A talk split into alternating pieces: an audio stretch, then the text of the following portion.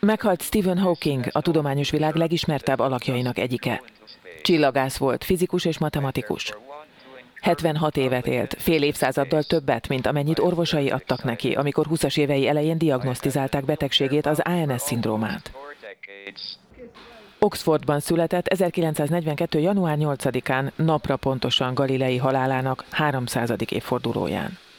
Kétszer nősült, először még egyetemi évei alatt, majd a 90-es évek második felében.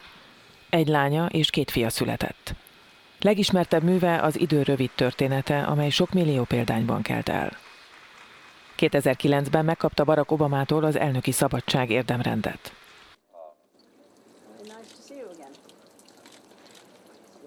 2018. március 18-a van.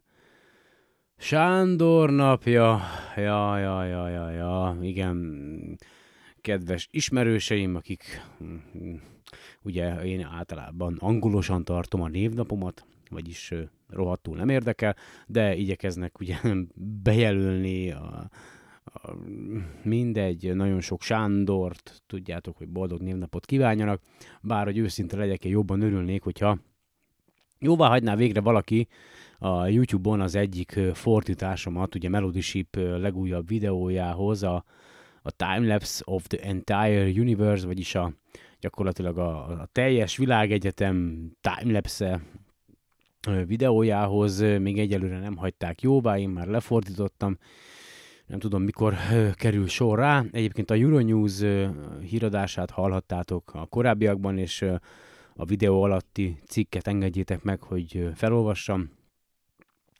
Ugye néhány nappal ezelőtt Stephen Hawking eltávozott közülünk, Stephen Hawking 1942. január 8-án született Oxfordban, értelmiségi családban.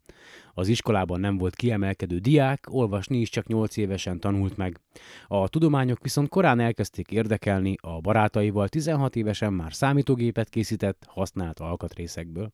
17 éves korától az Oxfordi University College-ben tanult, ahol summa cum laude eredménnyel diplomázott fizikából. A doktori fokozatát Cambridge-ben szerezte meg.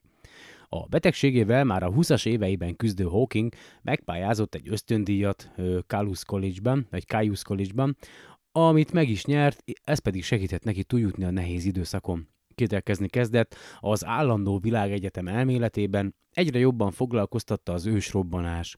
Később Einstein elmélete alapján az idő irányt megfordítva bizonyította, hogy létezhet a fordítottja is a fekete lyuknak, amikor a semmiből törelő anyag ahogy azt az ősrobbanás elmélet feltételezi.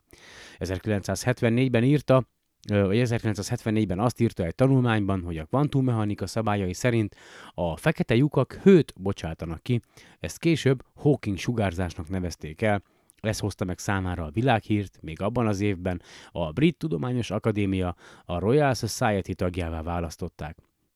Számos tudományos könyvet szerkesztett, az egyik legkis, legsikeresebb az idő rövid története, A Brief History of Time lett, amely laikusok számára magyarázza el a téridő elméletét. Világszerte mintegy 30 millió példány kelt el belőle, és nem beszélve azokról a példányokról, melyeket ugye egyéb helyekről, lásd torrentről töltöttek le a felhasználók, úgyhogy hát viszlát Hawking professzor, ö, ö, nagyon, de nagyon, de nagyon nagy példakép ö, volt rengeteg ö, ö, ember számára. Ö, talán az egyik legnagyobb koponya volt. Persze ugye sokan nem értettek egyet a nézeteivel, vagy ugye nagyon sokan, tehát gondolták úgy, hogy nem jó az, amit mond, és a többi, és a többi, mind a mellett egy fantasztikus e, elme volt.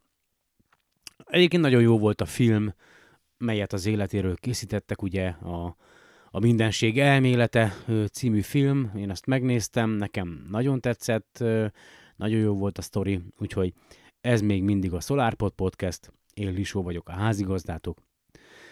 Kezdjünk egy kis Mark Petri, Maru című számával, melyben természetesen ugye néhány Stevie Hawking idézet is helyet kapott, illetve Ray Kurzweil kis gondolata is a szingularitásról, bár ugye azt is tolják ki évről évre. Ugye arról beszélek, hogy mikor jön el majd az a pont, amikor a számítógépek ugyanúgy érzésekkel és értelemmel bírnak, mint mi emberek. Kezdjünk! The limit that confronts us now is the great void between us and the stars. But now we can transcend it. With light beams, light sails, and the lightest spacecraft ever built, we can launch a mission to Alpha Centauri within a generation. Today, we commit to this next great leap into the cosmos. Because we are human, and our nature is to fly.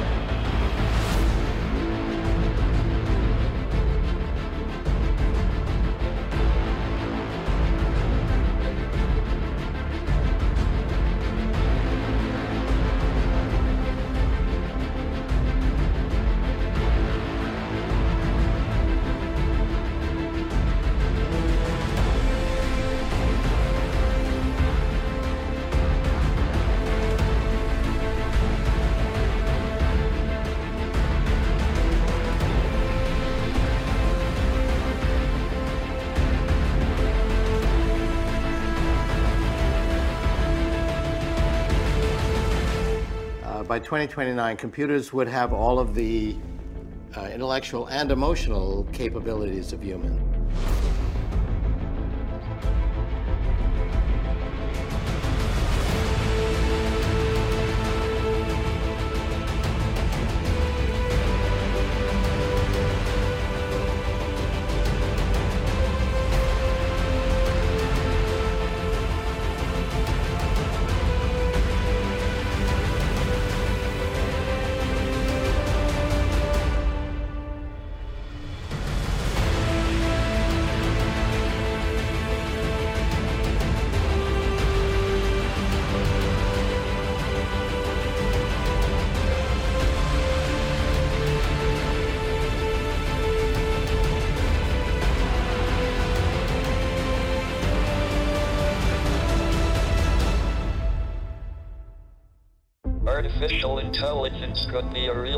Danger in the not too distant future.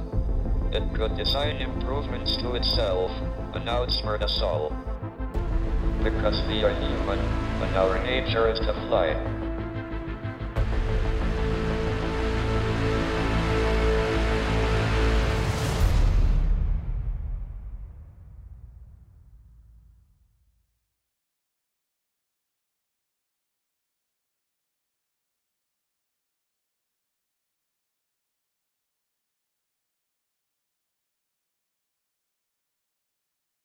Ja, kicsit tréfásan vágtam össze itt a végét, ugye, hogy a mesterséges intelligencia a jövőben elég nagy veszélyt jelenthet ránk, mert képes lesz arra, hogy öntudatra ébredjen és önmagát fejlesz aztán a végén elpusztít minket, és persze akkor még egy Stevie Hawking idézet, ugye a, a Breakthrough Starshot projektnek a sajtótájékoztatójáról, hogy mert emberek vagyunk, és a természetünk, hogy repüljünk, tehát igen, ö, annyi minden történik, de tényleg ugye itt a, a kis ö, zenében a Hawkingnak ugye volt a, a egy évvel korábbi talán sajtótájékoztatója, vagy be lehet, hogy már lassan két éve is volt ugye a Breakthrough uh, Starshot projekt, Yuri Milner orosz milliárdosnak a uh, ugye a fő befektetőnek a, a projektje, aminek az a célja, hogy uh, egy emberi generációnyi időn belül, ugye egy durván 20 éven belül elindítsunk egy,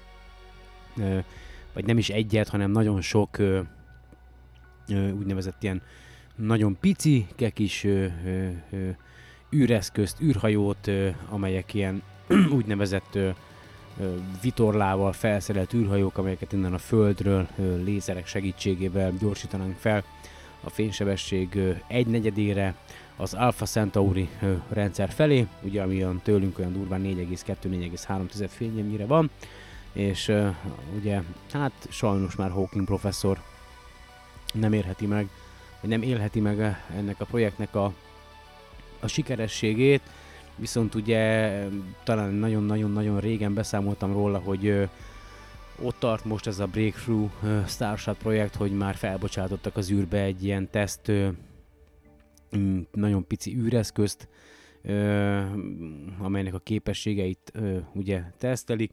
És én így a mai, mai adásban nagyon nem is, ez igazság az, hogy a héten nem is nagyon volt energiám, erőm arra, hogy a különböző cikkeknek utána olvassak, utána nézzek, itt csak gyorsan címszavakba egy-két dolgot az elején, hogy ugye biztosan tudjátok, ugye, hogy a Elon Musk, a SpaceX-nek a, a vezérigazgatója, nagyon sokszor beszélt már a különböző konferenciákon az úgynevezett BFR rakétáról, vagy Big Falcon raket, vagy Big Fucking raket, ki hogy nevezi, amelynek ugye az lenne a célja, hogy az embereket a Marshoz eljutassa, és a legutóbb volt egy, egy konferencia Texasban, ahol Elon Musk azt nyilatkozta, hogy hogy gyakorlatilag 2020-ra már az várható, hogy föld körüli pályára fellövik ezeket a BFR rakétákat, tehát nagyon-nagyon komolyan dolgoznak rajta.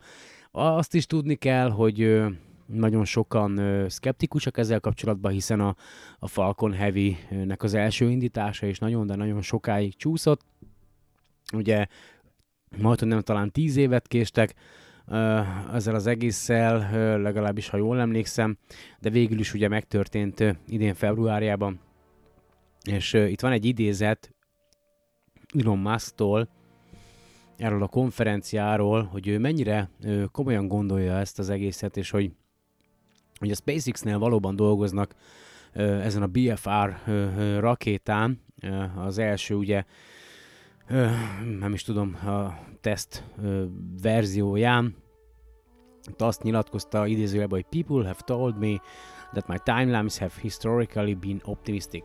So I'm trying to recalibrate to some degree here but I can tell what I know currently is the case is what we are building the first ship, the first Mars is our interplanetary ship right now, and I think we will probably be able to do short flights, short of up and down flights, probably in the first half of next year.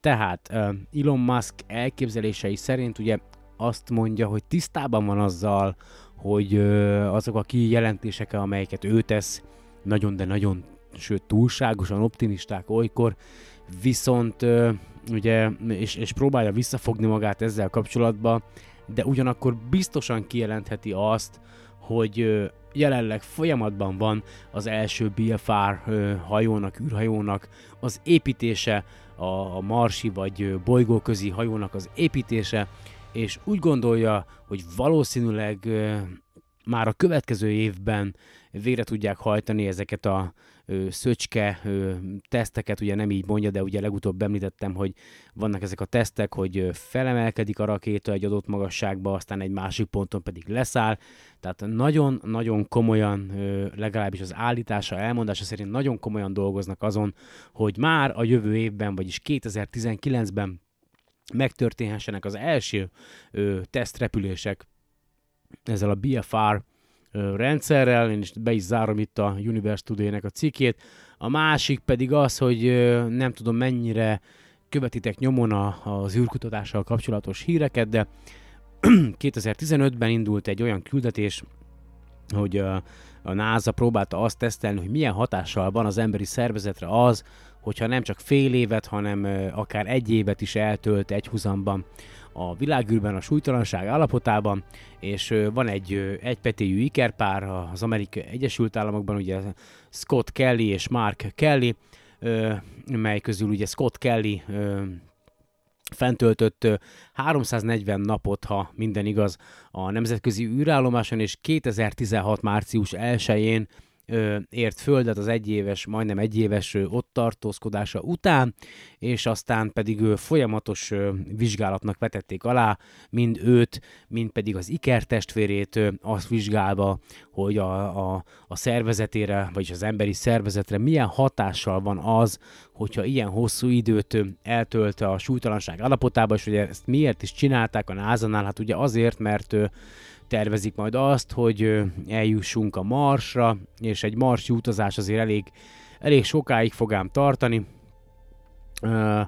azt mondja, hogy mennyi ideig tart egy marsi utazás, ugye 2030-as évekre tervezi a NASA, hogy embert küld a Marsra, és hát ugye a Marsig tartó utazás akár 150, illetve long term, a, a hosszú távú küldetések a Marsra akár 150 és 300 napig is tarthatnak, és a lényeg az, hogy uh, a, a, az össze, összesítés szerint, tehát a vizsgálat eredménye, amit nemrég tettek közzé, az szerint uh, Scott Kellynek a génállományának a 93%-a az ö, visszaállt a, a, a normális ö, állapotba, ugye relatív abban az állapotban, mielőtt ugye felküldték volna a nemzetközi űrállomásra, viszont ö, a fennmarad 7% ö, a génjeiből az pedig teljesen ö, hiányzik, megváltozott. Ö, igazából, tehát vannak itt az, hogy, hogy, hogy hajlamosabb a gyulladásos betegségekre, ö, ugye a csontsűrűségéből ö, ö, veszített, ö, akkor azt mondja, hogy a különböző kromoszómái, kromoszóma rendszer, ami az öregedéssel kapcsolatos, az változott meg a szervezetében, és, és különböző bél vagy gyomor problémái voltak, amelyekre elmél, tehát számítottak a NASA-nál, és akkor van itt egy ilyen rövid idézet a, a NASA reportból, hogy végül is egy összesítő talán, hogy mit is értek én ebből magyarul, először angolul felolvasom.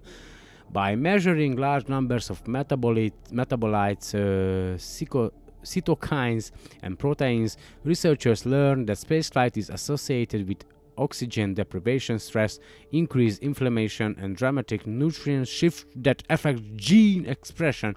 After returning to Earth, Scott started the process of readapting to Earth's gravity. Most of the biological changes he, exper- he, no, he experienced in space quickly returned to nearly his uh, pre-flight status. Some change returned to baseline within hours or days of landing, while a few persistent after six months. Tehát azt mondja, hogy rengeteg mindenfélét vizsgáltak, ugye anyagcserét, különböző proteineket, bla bla bla bla bla, ugye ennyit tudok kb. angolul, nem vagyok szakember, és tehát a kutatók ugye oxigén hiányos állapot lépett fel ugye ott a, nemzetközi űrállomáson való tartózkodás során, ö, megnövekedett gyulladásos betegségekre való hajlam, ö, tápanyag, ö, tehát a tápanyagoknak a felszívódásában ö, jelentkező problémák, ö, és, és, és, és ugye a, a génállományban jelentkező problémák, de miután visszatért a Földre, ugye Scott Kelly ugye elkezdte azt a folyamatot, hogy ismételten alkalmazkodjon a földi gravitációhoz, a földi tömegvonzáshoz, és igazából a, a legtöbb olyan biológiai változás, amelyet ő a világűrben ö, tapasztalt, vagy amelynek a részese volt, ö, gyakorlatilag szinte azonnal gyorsan visszatért ö, abba az állapotba a szervezetében, mielőtt felbocsátották volna a nemzetközi űrállomásra. Ugye néhány ö, változásnak ö, kellett, órák kellettek, ö, ö, vagy akár napok, ö, miközben, ö, vagy a legtöbbnek ugye órák és napok kellettek, miközben nagyon-nagyon kevésnek, akár fél év is kellett ahhoz, hogy, ö, hogy visszatérjen abba az állapotba, mielőtt ugye fellőtték a világűrbe, hogy, hogy ez miért fontos? Hát ugye azért, mert mi emberek ö, ehhez a földi tömegvonzáshoz ö, alkalmazkodtunk a, a, a nagyon, de nagyon sok ö, év alatt, nem is tudom, mondhatom el azt, hogy millió évek alatt, vagy ugye, ugye az evolúció, tehát hogy nem is tudom mikor jelent meg pontosan az, e, az embernek az őse, talán Ivet hát, ha segít és rákeres a neten és megmondja nekem, de azt tudom, hogy a modern civilizáció, vagy a civilizációk olyan 40 ezer éve talán jelentek meg a, a Földön, vagy hát a, nem is tudom, civilizált ember, de biztos, hogy hülyeséget mondok. Uh, majd Divet mindjárt rákeres, és aztán kiavít, vagy majd én az adás végén kiavítom magam. A lényeg az, hogy, hogy ugye ahhoz, tehát mi kimegyünk a világűrbe, ott teljesen más ö, körülmények fogadnak minket, ugye hiába van az űreszközünknek szigetelése, ö, megemelkedett ö, kozmikus sugárzás, a, a nap felől érkező sugárzás ér minket, a napkitörések jobban érik az embert, ugye nincs a földi atmoszféra, nincs a földi mágneses mező, amely megvédene minket a különböző sugárzásoktól, illetve ugye ö, minél távolabb vagyunk a Földtől, annak a, a távolság négyzetével csökken a bolygónak a gravitációs vonzereje, tehát ugye annál kisebb a tömegvonzás, de erről is volt már szó korábban a podcastekben, hogy a, a, a csontsűrűségünkből ugye vesztünk, tehát gyengébb lesz a, a, a maga a, a, a, a testünk, a csont, csontozatunk, tehát egy kicsit legyengül, Persze ezt csak akkor érzékeljük, miután visszatérünk abba a közegbe, ahonnan ugye elindultunk hosszú idő után, tehát ott a súlytalanságba ezt annyira nem érzékeljük, hiszen a testünk, a szervezetünk alkalmazkodik, vagy próbál alkalmazkodni ahhoz a környezetben, amelyben van, de aztán ugye visszatér a, a, az 1G-hez, vagy a földi gravitáció állapotába, vagy ugye Marson ugye a 0,4 talán, ha jól tudom, vagy 0,3, 3, vagy 4 földi gravitáció állapotában, tehát hogy ott azért jóval kisebb a gravitáció, mint a Földünkön. Tehát ez egy nagyon érdekes dolog, de tényleg komolyan dolgoznak azon, hogy idővel ember juthasson a Marsra. Természetesen ugye ezek a tanulmányok, ezek a kutatások, ezek a vizsgálatok mindenki számára elérhetőek, tehát a SpaceX is látja ezeknek az eredményeit, és ugye ők is tervezik, hogy majd idővel, sőt talán még a NASA-nál is korábban ember küldjenek a Marsra,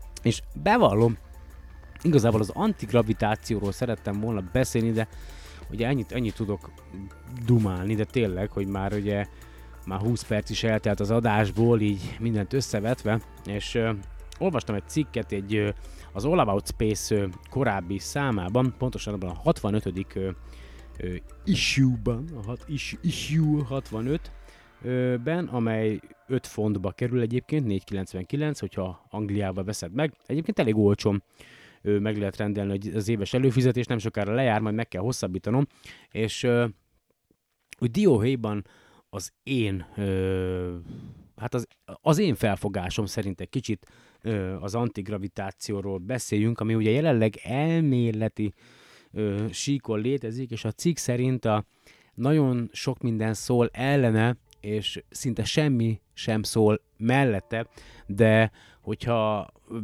nézitek a különböző híroldalakat, meg az ilyen kamu híroldalakat, meg az egyéb oldalakat, amelyek ilyen para, meg mindenféle dologgal foglalkoznak, akkor biztos ö, találkozhatok már ilyen UFO észleléssel, amelyek arról számolnak be, hogy különböző eszközök itt a bolygón, ilyen csészaj formájú eszközök össze-vissza irányt váltanak, meg lebegnek, aztán egyszer csak pyum, eltűnnek. Na most ahhoz, hogy ezeket ugye végre tudják hajtani elméletben, mert ugye nincs erre bizonyíték, hogy ezek tényleg léteznek még jelenleg, ehhez szükség van arra, hogy ezek az úgynevezett földön kívülről érkező intelligens lények ö, rendelkezzenek azzal a tulajdonsággal, képesek legyenek használni magát az antigravitációt, mint nem is tudom micsodát, lehetőséget, ugye, hogy, hogy ők már olyan fejlettségi szinten legyenek, hogy, hogy alkalmazhassák ezeket a dolgokat, mert azt meg kell említenem, hogy a fizika törvényei, ha tetszik, hanem a világegyetemben, tehát az általunk, ugye, mivel jelenleg mi vagyunk az egyetlen olyan ismert ö, civilizáció, általunk ismert ö, identitás, élőlény, intelligens lény, amely képes megérteni magát, a világegyetemet, magának a világegyetemnek a működését, és ugye mi felfedeztünk különböző törvényszerűségeket, fizikai törvényeket, illetve egyéb törvényeket, fizika, kémia, biológia, és a többi, és a többi, de ezek a törvények ö, alapvetően ö, egészen ugye a kvantum szintig, mert ugye a kvantum, kvantum méretekben ezek a törvények azért ö, ö, megváltoznak, és teljesen máshogy működnek, de a, a látható világegyetemben, az általunk megfigyelhető világegyetemben, az általunk megismert fizikai törvények, azok mindenhol ugyanazok. Tehát, ha mondjuk itt jönne egy földön kívüli civilizáció, és belépne a föld légkörébe, mert meg akar minket látogatni, úgyhogy mi ne tudjunk róla, a fizikai törvényeknek megfelelően ugyanúgy kéne neki belépnie a Föld légkörébe, mint ahogy teszik a, a, a Soyuz űrkapszulák, mikor a nemzetközi űrállomásról elindulnak vissza a Föld felé a legénységgel, tehát ugye kell, hogy legyen egy hővédő pajzsa ennek az űreszköznek, amely belép a Föld légkörébe, és aztán ahogy minél jobban lép be a, a sűrűbb és sűrűbb légkörbe, ugye úgy izzik fel maga az űreszköz, és a hőpajzs az kell ahhoz, hogy maga az űreszköz ne ö, robbanjon fel, ne égjen el ebbe a hatalmas hőmérsékletbe. Aztán miután belépett ugye a, a Föld légkörébe, akkor hát szüksége van valamilyen ejtőernyőre, vagy egy szárnyra esetleg, hogy ö, még véletlenül se zuhanjon le egyből a földi gravitációnak köszönhetően ide a föld felszínére, és aztán ö, törjön darabjaira, tehát ugye a fizika törvényei mindenre, tehát mindenre hát nem is tudom, hatással kell, hogy legyenek, tehát ugye még erre a földön kívüli űrhajóra is, tehát ha nem ismerik az elméleti antigravitációt, vagy nem tudják használni, ugye, amely jelenleg csak elméletben létezik a mi ismereteink szerint, akkor ha nem rendelkeznek ejtőernyővel vagy megfelelő szárnyakkal, akkor nem tudnak ide-oda ugrálni a földi légkörbe, mert a tömegvonzás rájuk is vonatkozik, tehát ergo le kell zuhanniuk a, a földre, be kell csapódniuk, vagy ö, ejtőernyővel le kell szállniuk, vagy valamilyen sugárhajtású hajtóművel kell magukat a, a levegőben tartaniuk, és ö, ilyen hirtelen ide-oda ö, mozgásokra nem képesek, Viszont ö, elméletben ugye létezik a, a, az antigravitáció. A CERN-ben, vagy a ö, hogyan is nevezik máshogy, mindjárt lapozok, ö, azt mondja az, ö, az Európai ö, Nukleáris Kutató Szervezetnél, ugye, ö, folyamatosan ö, ö, kutatják ö, ö, különböző ö, ö, szubatomi részecskéket, az elméleti részecskéket, illetve a már ismert részecskéknek a viselkedéseit is, és így dióhéjban el kell mondanom, legalábbis a cikk ugye erről szól, hogy tudjuk, hogy ugye az atomoknál kisebb részecskék, ugye elektronok, protonok, neutronok még tovább bonthatók kvarkokra, különböző ugye kisebb részecskére is, de maradjunk az elektronnál, meg protonnál, tehát minden, minden ö, szubatomi, tehát hogy részecskének vannak, ugye, ö, ez, ez, nem, ez nem elmélet, ez tény, ö, anti ö, részecskék, tehát hogy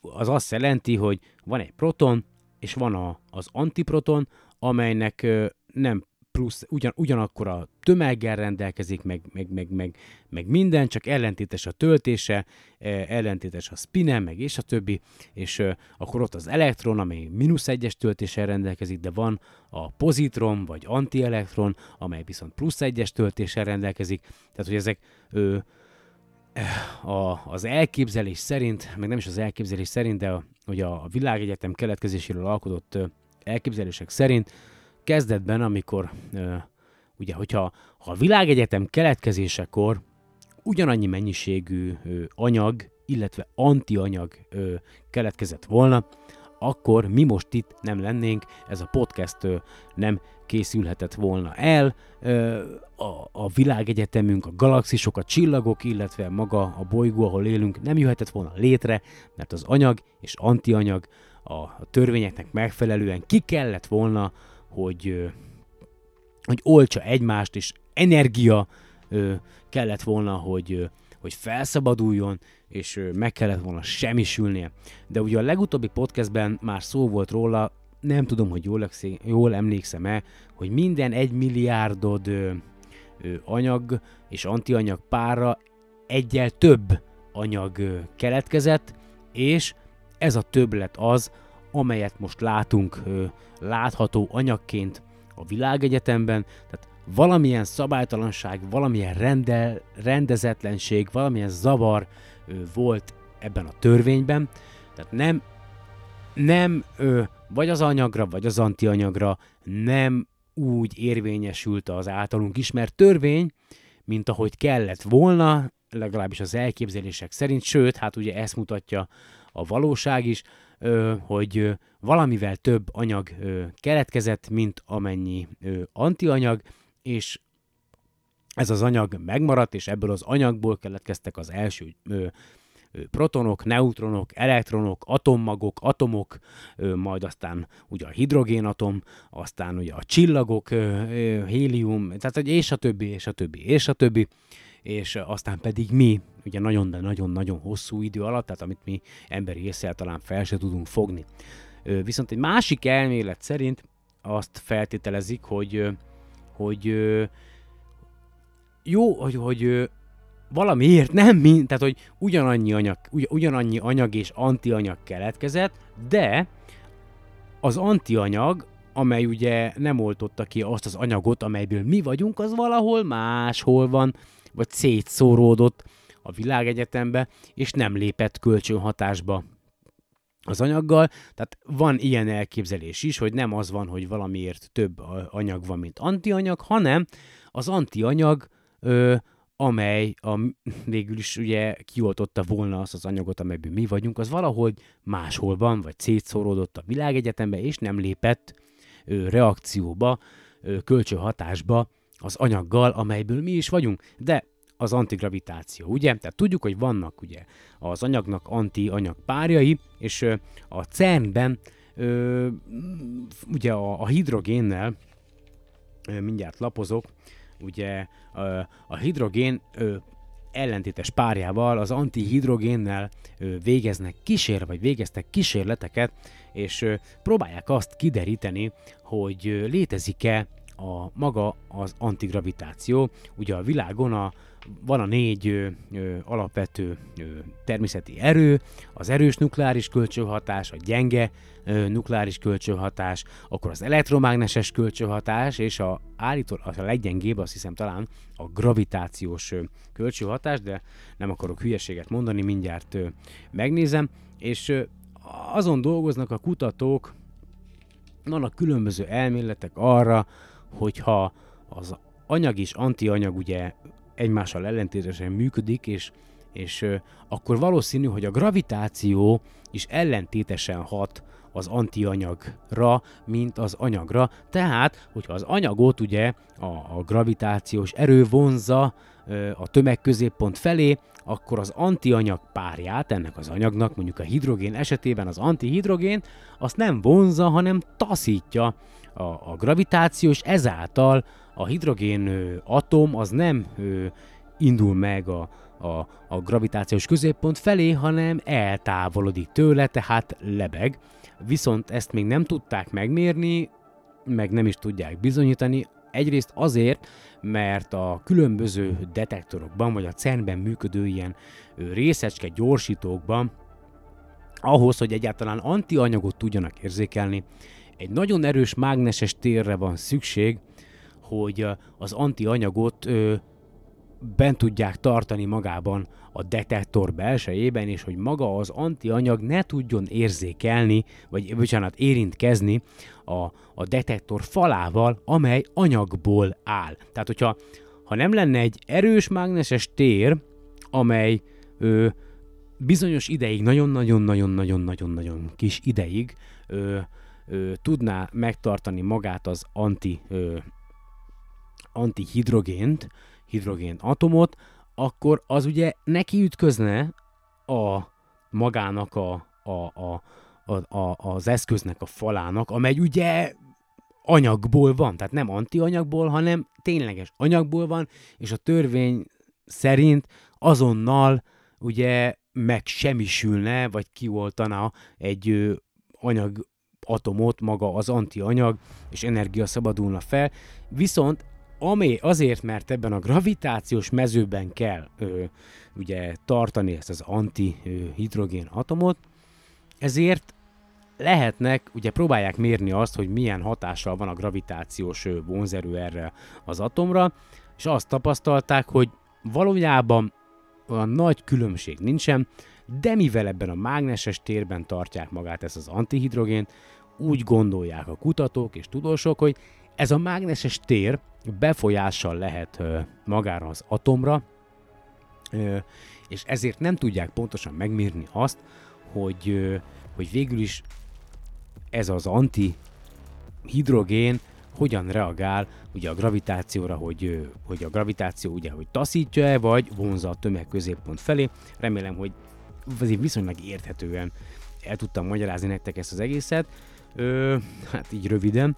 És a, hogy miért is lenne jó nekünk egyébként az antigravitáció, itt is van egy ilyen kis összefoglalás, hogy mégis mi a gravitáció és mi az antigravitáció. Azt mondja, hogy a gravitáció az univerzum leggyengébb ismert erője, ö, összehasonlítva a három alapvető erővel, a természet három alapvető természete erejével, ugye az erős, elektromágneses és gyenge ö, ö, ö, ö, erővel, a gravitáció a leggyengébb, és azt mondja, hogy és ennek az erőnek a legelhanyagolhatóbb a befolyása a szubatomi részecskék viselkedésére.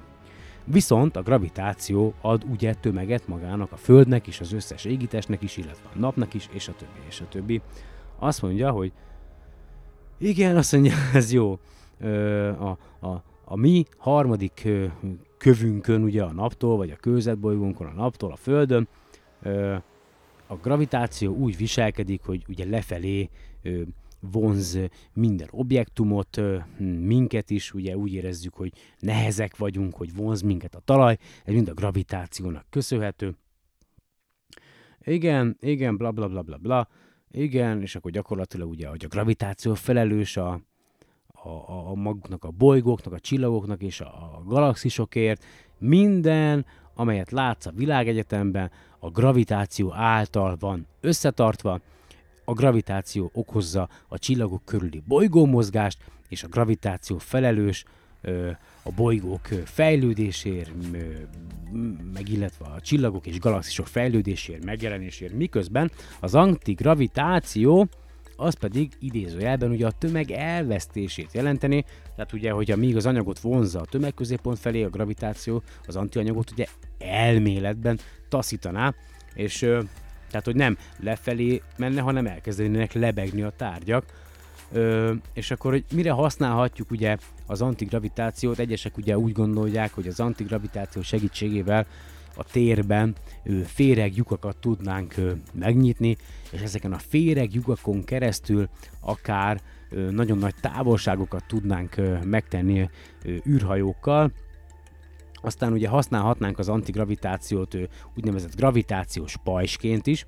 Ö, azt írja, ugye hát ez még csak a science fiction regényekben létezik, de hogyha a gravitációs pajzs elméletileg csökkenteni a tömegét egy objektumnak, és ezáltal elősegíteni azt, hogy minél kisebb energiát kéne kifejteni ahhoz, hogy a világ űrben minél nagyobb sebességet elérhessen maga az objektum, és a, el még az antigravitáció esetleg a térhajtóművek használatával ö, lehetőséget nyújtana az emberiség számára, hogy a fénynél akár gyorsabban is ö, tudjunk közlekedni az űr eszközeinkkel.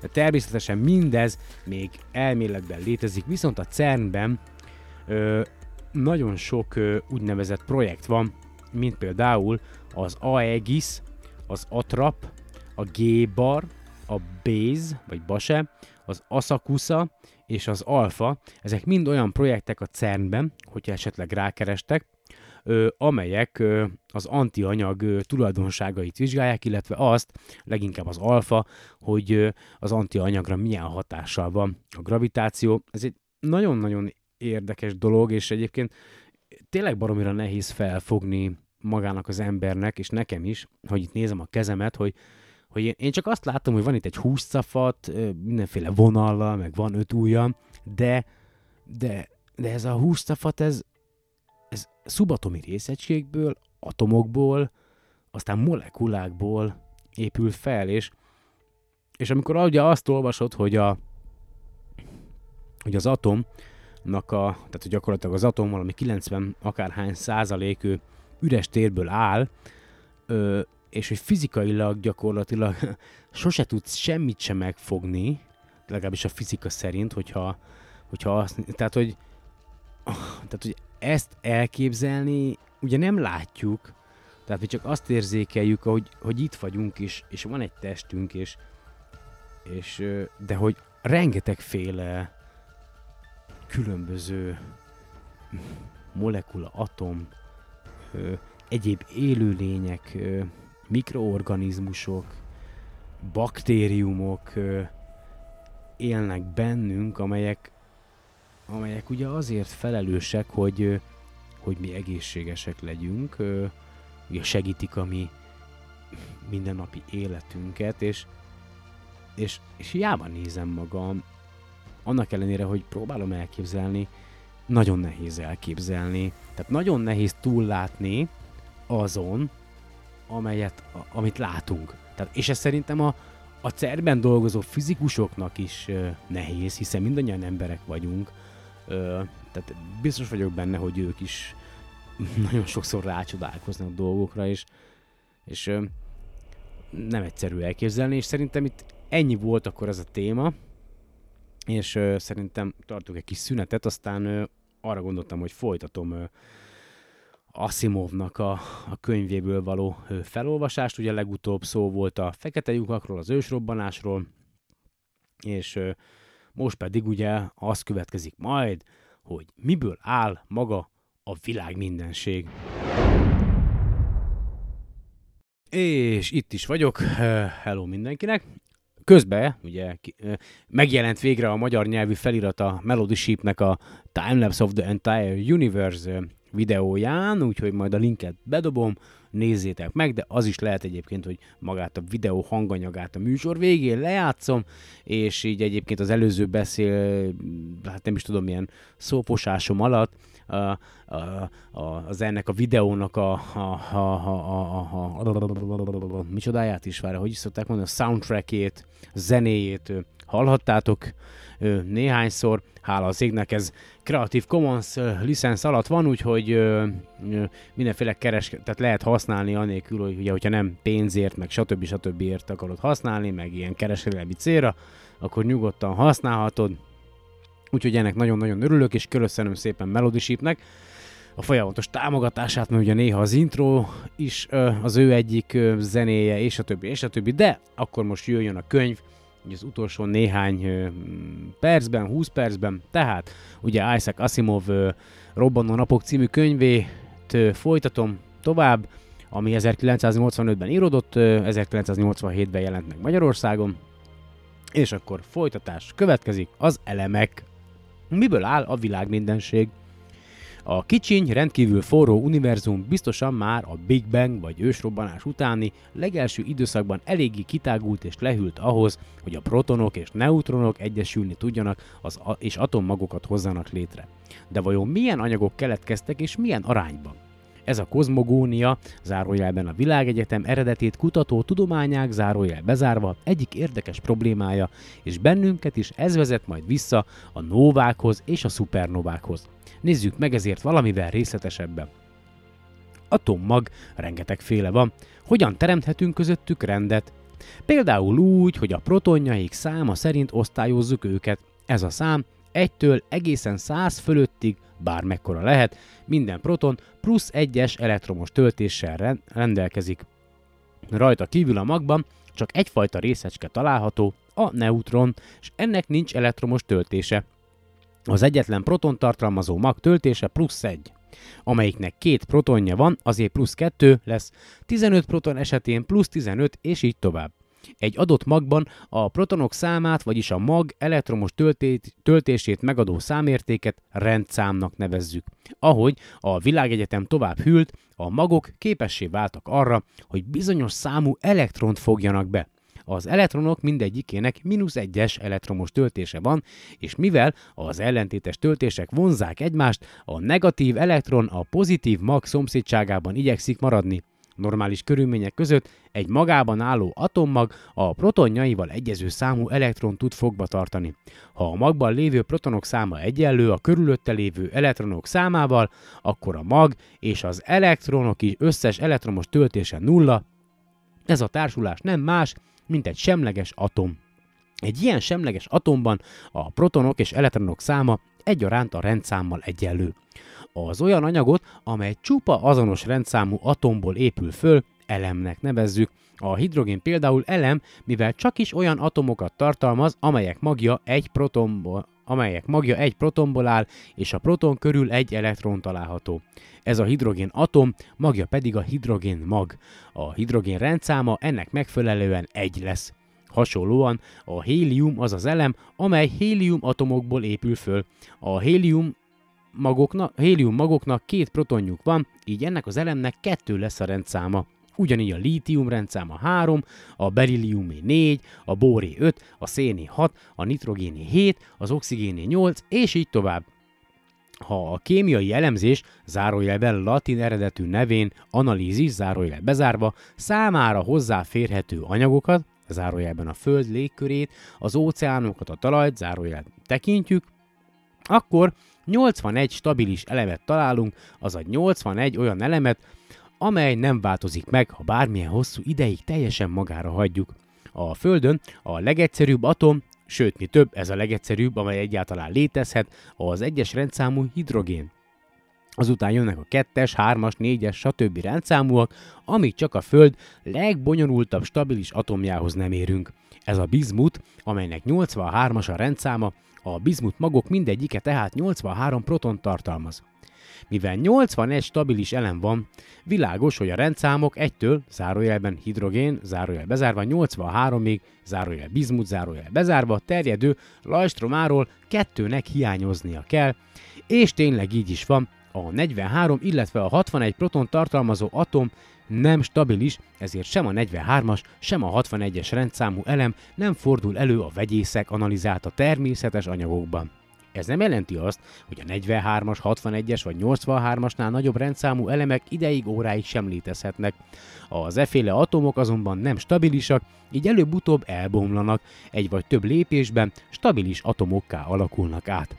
Ez nem megy föltétlenül végbe egyetlen pillanat alatt, hanem hosszú időt is igénybe vehet. A tóriumnál, melynek rendszáma 90, és az urániumnál, melynek rendszáma 92, év milliárdokig tart, míg jelentős részük ollómá, amelynek rendszáma 82, válnak.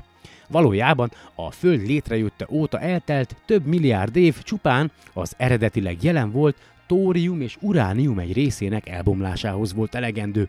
Az eredeti tóriumnak mintegy 80, az urániumnak pedig 50%-a mindeddig megúszta ezt, ezért ma is mindkettő megtalálható a földfelszín kőzeteiben.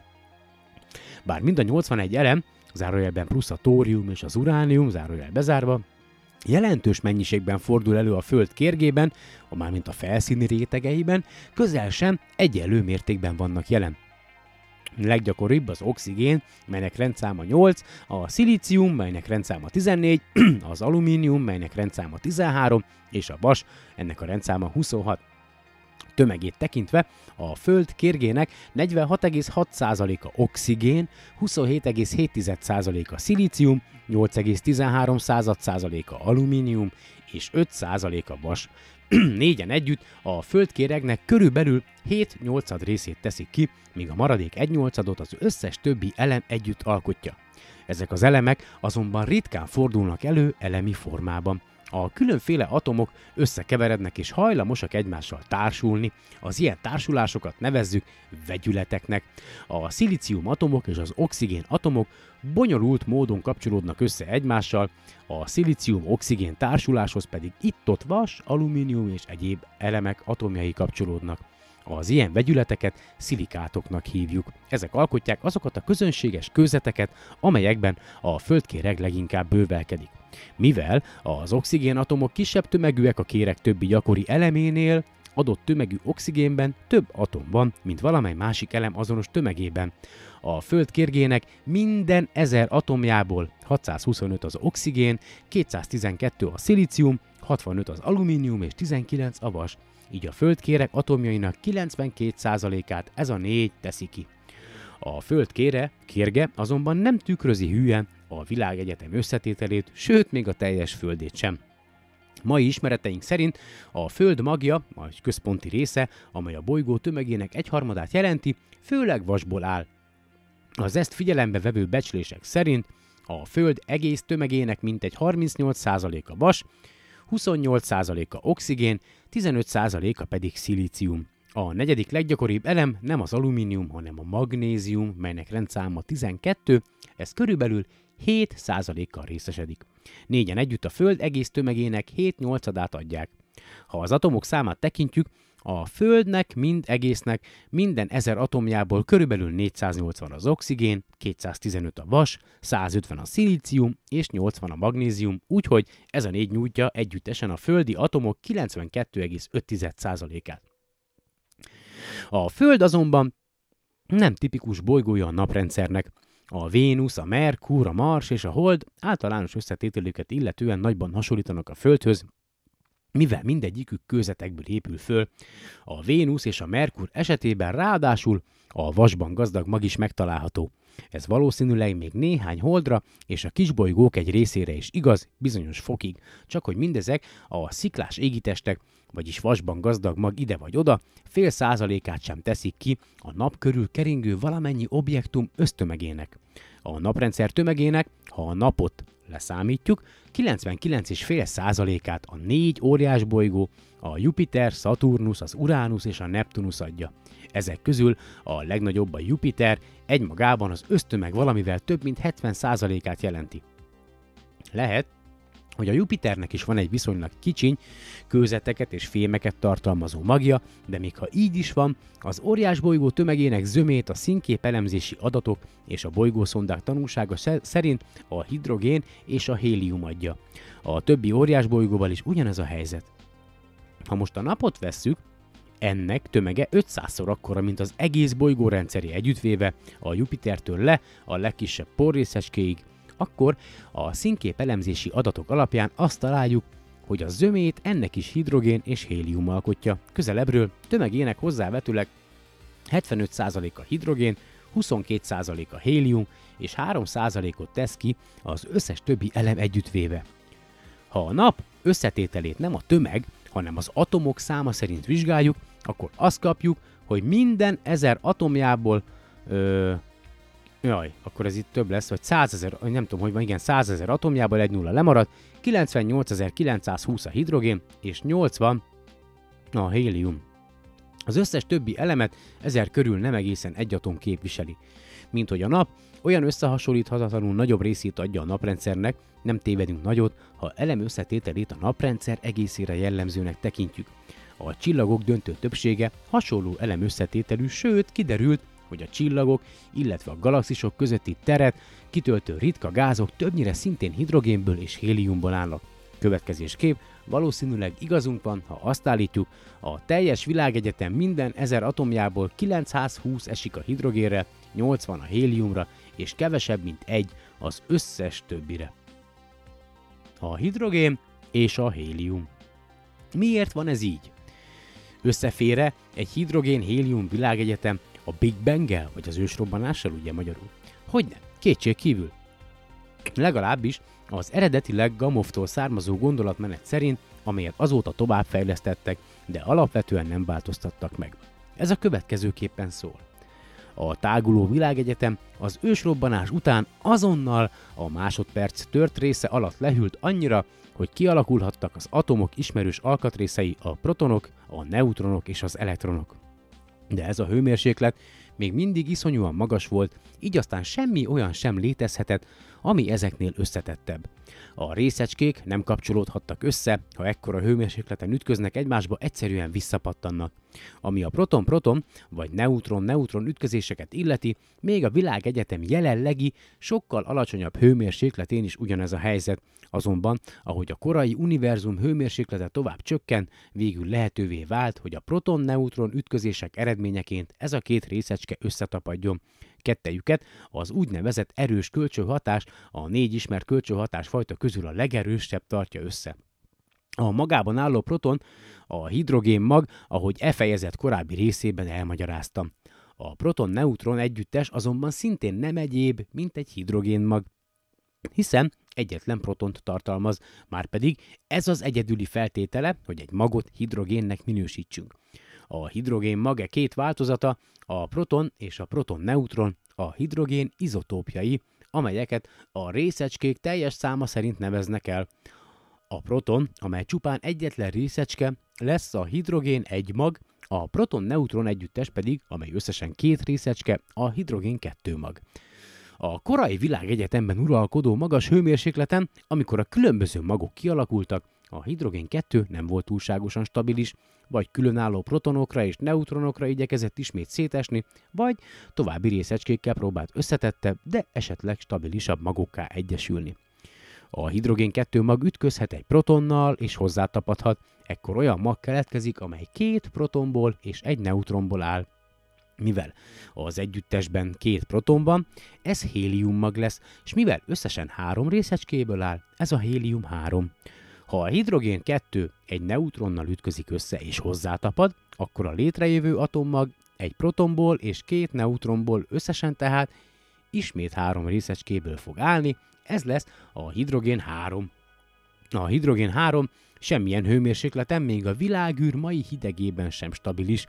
Még akkor is belső változáson megy át, ha megvédjük az egyéb részecskékkel való bármiféle kölcsönhatástól vagy ütközéstől. Két neutronja közül az egyik előbb-utóbb protonná alakul, így a hidrogén 3-ból hélium 3 lesz.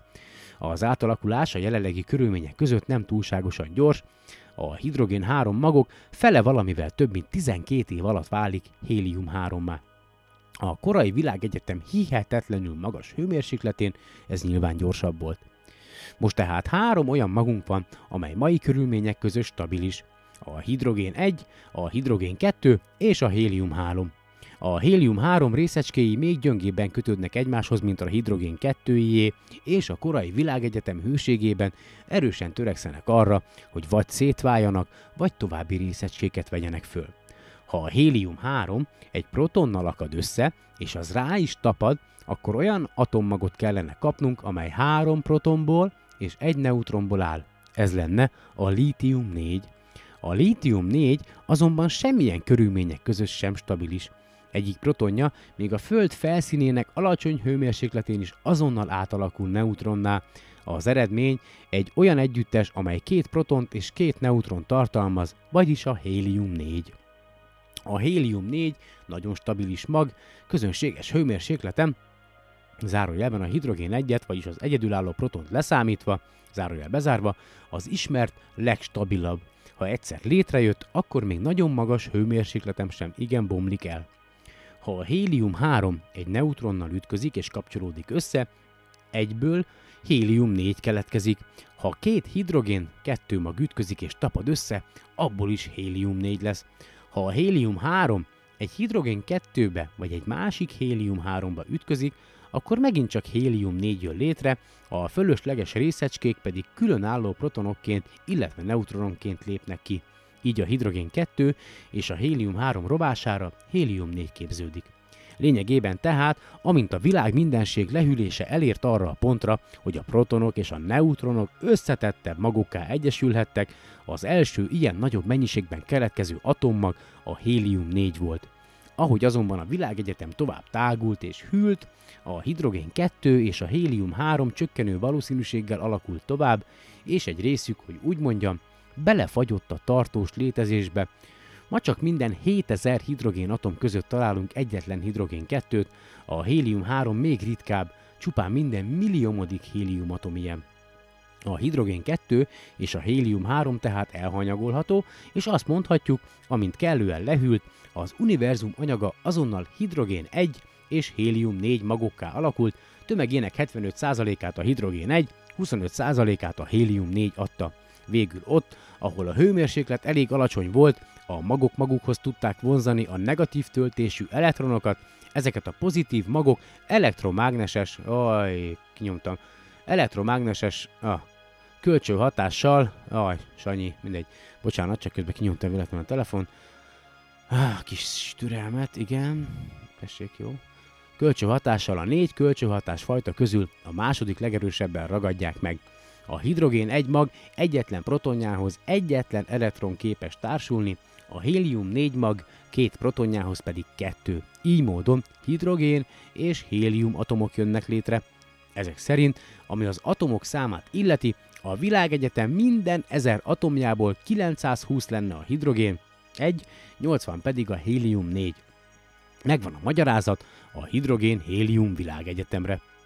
De várjunk csak, mi lesz a héliumnál nagyobb tömegű, magasabb rendszámú atomokkal? A négynél több részecskét tartalmazó összes magot egy kalap alá vehetjük, nehéz atomok néven. Nagyon kevés nehéz atom van a világ mindenségben, de, csak, de azért csak vannak, hogyan jöttek létre.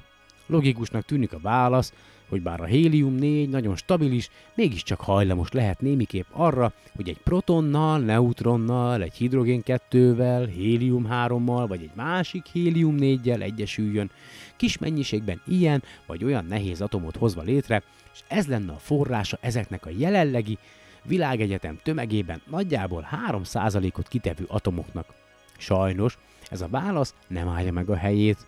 Ha a hélium-4 egy hidrogén egyel, vagyis egy magában álló protonnal ütközik, és a kettő összetapad, akkor az eredmény egy olyan mag kellene, hogy legyen, amely három protonból és két neutronból áll. Ez volna a lítium 5. Ha a hélium 4 egy neutronnal ütközik és kapcsolódik össze, akkor ez egy olyan magot eredményezne, amelynek két protonja és három neutronja van, vagyis egy hélium 5-öt. Ha létrejönne is, sem a lítium 5, sem a hélium 5 nem maradna fönn a másodperce billiomod részének néhány billiomod részénél tovább, még a világűr mai hidegében sem. Ennyi idő alatt ismét hélium 4-re és egy protonra, illetve neutronra bomlanának el. Annak az esélye, hogy a hélium-4 egy hidrogén-2 vagy egy hélium-3 maggal ütközhessen és tapadhasson össze, nagyon csekély, tekintettel arra, hogy ez utóbbiak rendkívül ritkák az őskeverékben.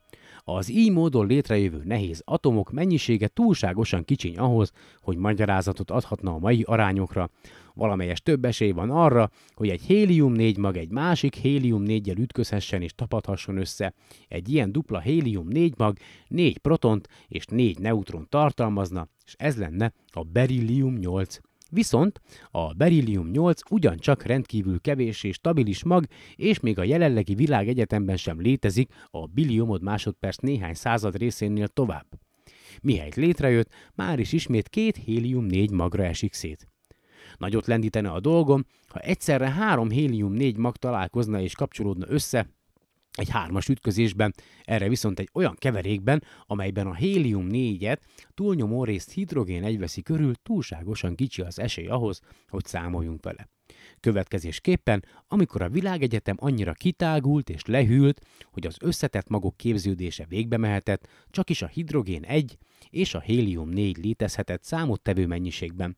Ami neutron fölöslegben maradt, az protonnál, hidrogén egyé és elektronnál bomlott, nehéz atomok egyszerűen nem jöttek létre. Egy ilyen világegyetemben a hidrogén, hélium gázfelhők galaxis méretű tömegekre oszlanak szét, amelyek azután csillagokká és óriás bolygókká tömörülnek. Végtére is a csillagok és az óriás bolygók szinte kizárólag hidrogénből és héliumból állnak. Van bármi értelme a kevésbe, kevéske nehéz atom miatt izgatni magunkat, amelyek a létező atomok tömegének mindössze 3%-át, számuknak pedig kevesebb, mint 1%-át alkotják? Van bizony, erre a 3%-ra muszáj magyarázatot lelnünk, még ha a csillagokban és az óriás bolygókban elhanyagol, elhanyagolhatóan kicsi is a nehéz atomok mennyisége, az olyan bolygók, mint a Föld, majdnem teljesen nehéz atomokból állnak. Mi több, az emberi test általában az élőlények is, tömegének a hidrogén csak 10%-át teszi ki, hélium egyáltalán nincs bennünk, a tömeg fönnmaradó 90%-át a nehéz atomok adják. Más szóval, ha a világegyetem olyan marad, amilyen az ősrobbanás következtében az atommag képződés folyamatának befejeződésekor volt, akkor a Földhöz hasonló bolygók léte és az általunk ismert élet teljességgel lehetetlen volna. Mivel mi is a világon vagyunk, kellett, hogy nehéz atomok jöjjenek létre. De hogyan? Szerintem ez majd akkor a következő podcastnek a témája lesz, vagy a folytatása. Most már túl vagyunk az egy órán. Nagyon szépen köszönöm a mai napra is a figyelmet. Tudom, azt mondtam, hogy nem biztos, hogy lesz podcast, de aztán úgy alakult, hogy, hogy mégiscsak itthon vagyunk vasárnap, és akkor volt rá idő, de per, természetesen készülni nem nagyon tudtam, úgyhogy ezért volt ez a nagyon-nagyon összevisszaság. Meg a hablagy, hablagy, hablagy, úgyhogy nagyon szépen köszönöm, hogy ma is meghallgattatok. Inkább berakom akkor a, a Timelapse of the Entire Universe-nek a YouTube linkét, nézzétek meg, van magyar felirat, lehet, hogy nem tökéletes, sőt biztos, ugye én készítettem, de úgy érzem, hogy a, a lényegi információt át tudja adni számotokra azoknak, akik, akik nem beszélnek angolul, vagy nem értik az angol nyelvet. Úgyhogy remélem, hogy mi hamarabb újra találkozunk, addig is kívánom nektek a legjobbakat. Sziasztok!